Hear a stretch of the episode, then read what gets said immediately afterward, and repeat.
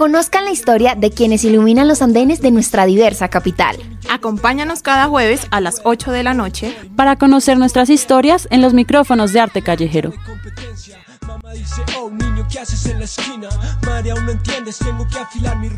Bienvenidos a un nuevo episodio de Arte Callejero. Soy Felipe Malagón y hoy nos adentraremos en los desafíos que enfrenta la industria del arte callejero en la carrera séptima de Bogotá. Acompañándome en esta conversación están Laura Sarmiento, Andrea Cortés, Daniela Montero y Jennifer Marulanda.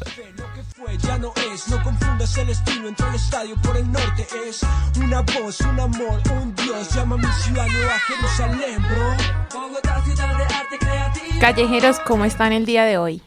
Hola Lau y a todos aquí presentes. Yo estoy muy bien. ¿Cómo están ustedes? Yo súper bien, bebés. Estoy sumamente emocionada porque el capítulo de hoy siento que vamos a tocar un tema demasiado importante. Así es, Dani. Siempre es importante hablar de los retos que se enfrentan a la industria, pero también cómo los artistas lo enfrentan. Y bueno chicos, comencemos por uno de los desafíos más evidentes. La regulación en la ciudad tan grande como Bogotá, el arte callejero a veces se encuentra en una zona gris. ¿Cómo lidian los artistas con las regulaciones? Sabes, Lau, eso es una excelente pregunta. Esto es algo que afecta todos los días a los artistas de la carrera séptima. Para poderlo eh, pues entender mejor, Hablé con varios artistas locales y muchos de ellos me comentaron que están constantemente en busca de permisos, espacios donde puedan expresarse libremente sin violar pues las normativas. Sí, eso es cierto, aunque de todas maneras, chicas y chico, es importante traer de vuelta algo que ya habíamos hablado en uno de los capítulos anteriores, que es el IDARTES. Después de que lo escuché en el capítulo pasado, eh, yo me puse a investigar cómo es que servía o qué era esto y pues para darles contexto y que ustedes sepan, sus siglas vienen de Instituto Distrital de las Artes y esto es un gestor de las prácticas artísticas en Bogotá. Pues yo también hice mi, poco de investigación y pues encontré que su misión es básicamente garantizar el pleno ejercicio y el disfrute de, de todos estos derechos culturales pues por parte de nosotros, de la ciudadanía. Eh, ellos acercan pues las prácticas artísticas y la vivencia de las pues las diferentes dimensiones a la vida cotidiana de las personas.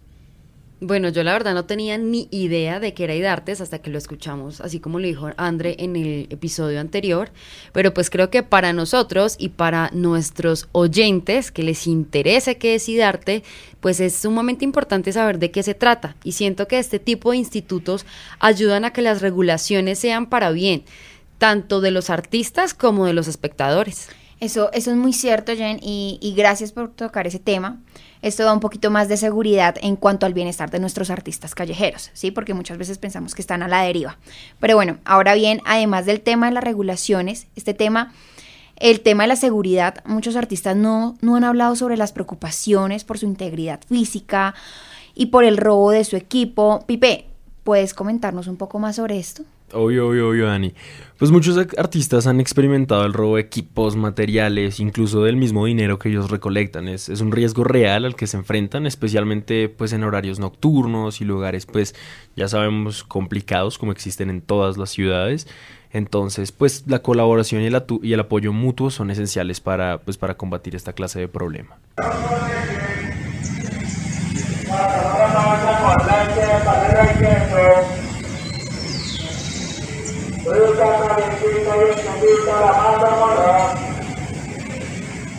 Es muy cierto todo lo que ustedes hablaron de la regulación y la seguridad, pero siento que otro desafío importante es la aceptación del arte callejero en la sociedad. Esto también lo hablamos un poco con Teo 90, no sé si se acuerdan. Sí, sí, sí, sí, invita estrella. Exacto. Y pues nada, es un tema eh, pues bastante importante y ya que solo lo tocamos un poquito en ese capítulo, ahora ahondaremos un poco pues en este capítulo. Ahora les quiero preguntar, en su opinión, ¿cómo cambia la percepción pública de esta forma de arte? Bueno, André, yo, yo creo que es algo interesante que se ha notado y, es que a lo largo de los años la percepción del arte callejero ha ido evolucionando. Eh, algunas personas como lo ven de una forma legítima y una expresión artística. Eh, también cultural y pues mientras que otros todavía lo consideran como vandalismo, entonces creo que hay una división ahí de, de opiniones. Más claro no lo pudiste decir, Lau. Es un desafío educar al público sobre el valor del arte callejero, porque realmente siempre lo vemos en la calle, pero no le damos el valor que debe tener este arte de tantas personas que están en la calle expresando sus talentos. Muchos artistas se han involucrado en, en, proyectos comunitarios y colaboraciones con negocios locales para cambiar esta percepción negativa. Y esa es otra de las razones por las que nosotros hacemos este programa, para poder enseñar al público que el arte callejero no es necesariamente vandalismo, como tú lo mencionabas. Eh, es muy cierto, porque muchas personas tienen como ese estigma de que el arte callejero es vandalismo y fomentan el desorden. Pero bueno, ya que estamos hablando de la colaboración entre proyectos y negocios, la comunidad es fundamental para el arte callejero, pero si tengo duda y quiero saber, Pipe, que me respondas. ¿Cómo se apoyan los artistas entre sí? La colaboración es clave. O sea, la colaboración es la mitad de lo que es el todo aquí. Los artistas pues tienden generalmente a formar comunidades y a redes de apoyo. Algunos comparten técnicas, otros organizan eventos en los que pues incluyen a compañeros o a conocidos que sepan que desarrollan el mismo arte o artes similares. Eh, de esta manera dan a conocer su trabajo y crean su propia identidad artística común y pues todo esto ocurriendo al mismo tiempo y en diferentes lugares de la mismísima carrera séptima. Wow.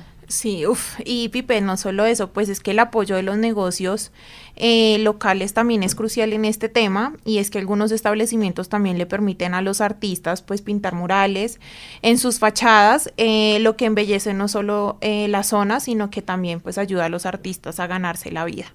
Sí, es que ya hay muchos negocios que piden artistas a que, como tú dices, pues pinten su fachada. Entonces eso los ayuda demasiado.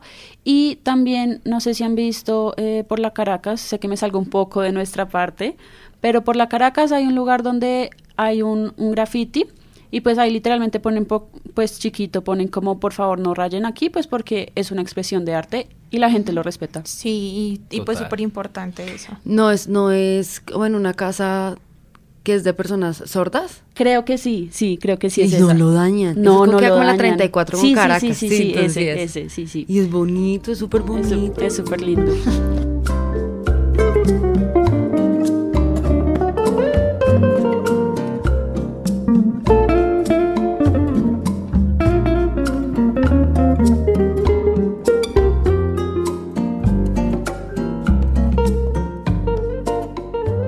Ahora ya hablamos un poco de la actualidad, pero hablemos sobre el futuro del arte callejero en la carrera séptima.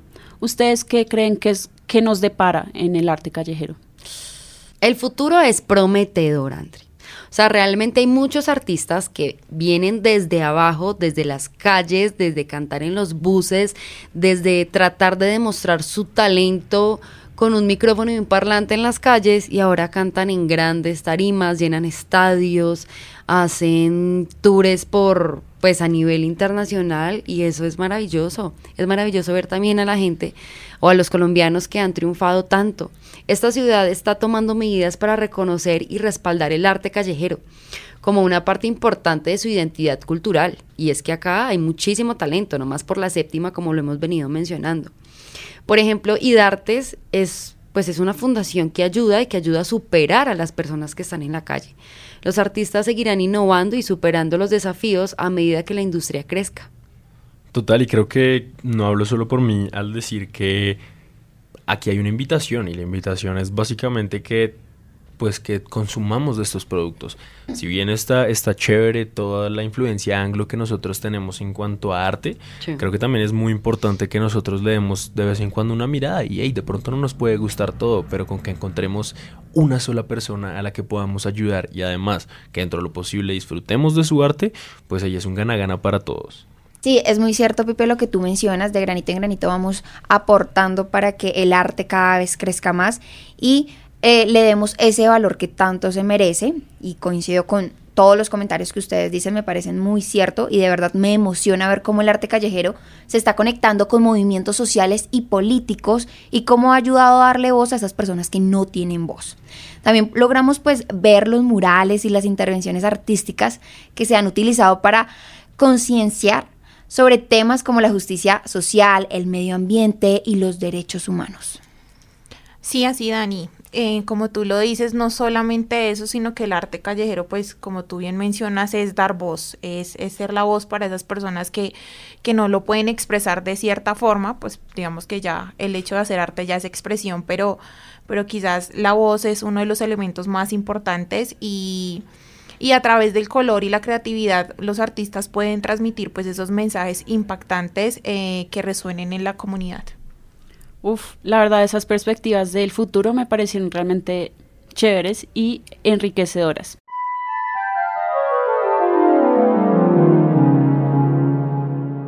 Ahora para nuestros oyentes es hora de ponerlos un poco en contexto. ¿Cómo se manifiestan estos desafíos y tendencias en la vida de los artistas callejeros de la carrera séptima? Es lo que realmente nos preguntamos y, y la razón de este capítulo. Y para obtener una visión un poquito más profunda y directa, hemos hablado con dos artistas locales que han experimentado estos desafíos en carne propia. Vamos a escuchar a nuestro artista callejero. Hola, buenas tardes. Hoy estamos con William Pinzón Rodríguez. ¿Cómo está? Mucho gusto. Mire, simplemente le vamos a hacer dos preguntas. La primera ha sido, ¿cuál ha sido su experiencia personal más desafiante como artista callejero en la calle séptima de Bogotá? Pues eh, inicialmente y siempre ha sido como un obstáculo lo, es el tener que compartir con los vendedores ambulantes. Ok. Porque esto es un área cultural y de patrimonio. Pero pues los vendedores siempre han estado ahí y no se ha podido controlar. Ok, entiendo. La segunda es, ¿cómo te relacionas con otros artistas de calle en términos de colaboración y apoyo mutuo? Pues hay una, en este momento hay una, una ley y un proyecto que salió en el año 2018 y nosotros ya estamos cobijados por esa ley y se llama Regulación de Artistas del Espacio Público. Con ella, de enero a noviembre, recibimos estímulos a través de convocatorias y ganamos estímulos económicos. Ahorita el 26 de noviembre tenemos presentación en, en la biblioteca al Tintal en el parque que queda afuera. Ahí fuimos ganadores de un premio de 1.300.000. Y la propuesta que yo mandé y ganó fue la vida y obra de, de Jorge Luis Gaitán. Oh, muy bien. Esa fue la ganadora. Pero como yo ganaron 140 artistas y todos se van a presentar allá al mes vencido y se presentan y pueden dan la- el dinero. Bueno, luego de haber escuchado esta historia tan bonita y tan impactante, ahora pasamos a nuestra segunda entrevista con otro de nuestros artistas locales que hacen parte de la séptima. Hola, buenas tardes. Hoy estamos con Eh, Emerson. Em- Don Emerson, una pregunta. Claro. ¿Cuál ha sido su experiencia personal más desafiante como artista callejero en la carrera séptima de Bogotá? De pronto sí hay alguna que otra la clase social. De pronto discrimina un poquito a nosotros los, los artistas callejeros, pero el resto normal, ¿no? Bien, igualmente. O sea, en este punto, o sea, yo nunca, nunca pensé que iba también de trabajar en la calle, pero hermano, siempre es complicado, complicado este asunto, pero no bien, bien, bien, fresco. ¿Alguna otra pregunta? Sí, claro. ¿Cómo se relaciona usted con otros artistas callejeros y se apoyan a ustedes mutuamente? Hay algunos que sí se apoyan, pero otros como que, como que la envidia, como que eh, de pronto usted hace algo diferente, se mueve diferente, o la manera de hablar, la manera de expresarse con, con las demás personas influye muchísimo también como lo vean los otros artistas de alrededor. ¿Alguna experiencia que nos quisiera contar? Hermano, sí, realmente sí. Eh, algo muy sencillo y muy, la mayoría de, nos- de- de los niños que el futuro están los niños. Eh, un niño pero supremamente eh, feliz, contento, alegró la, la, la, la tarde y estaba con una energía súper caída desde mi casa y él ale- alegró todo. O sea, fue lo máximo. Realmente que sí. En el futuro están los niños, muchachos. Wow, wow, wow. La verdad es que son cosas de las que uno no se entera, ¿no? O sea, creo que, creo que hay tantas historias pasando al mismo tiempo y uno dice, hey, qué, qué loco. La verdad, mis completos respetos. Sí, totalmente. ¿Qué eso? Escuchar a estos artistas nos permite comprender mejor cómo se enfrentan a los desafíos y cómo prosperan en esta industria pues tan difícil, tan competitiva. Así es, Pipe. Las historias de nuestros invitados son un recordatorio de la pasión y el compromiso que los artistas callejeros ponen en su trabajo a pesar de tantos obstáculos y a pesar de tanto negativismo de las personas que los ven. Así es, Jenny, es que también dejarle como un recordatorio eh, pues a nuestra comunidad y oyentes es que tenemos un papel importante en esta sociedad y es apoyar a estos artistas y sobre todo contribuir al fortalecimiento del arte callejero pues en la carrera séptima de Bogotá.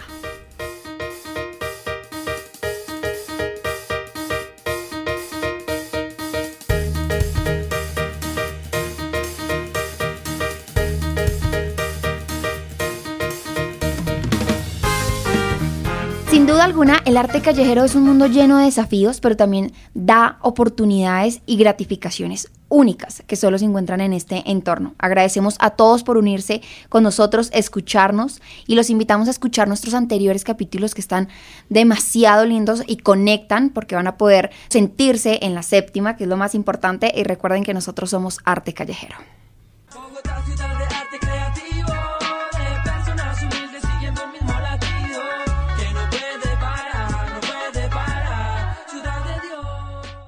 Muchas gracias, Bessie, por acompañarnos durante este capítulo de Arte Callejero, donde la calle te cuenta la historia.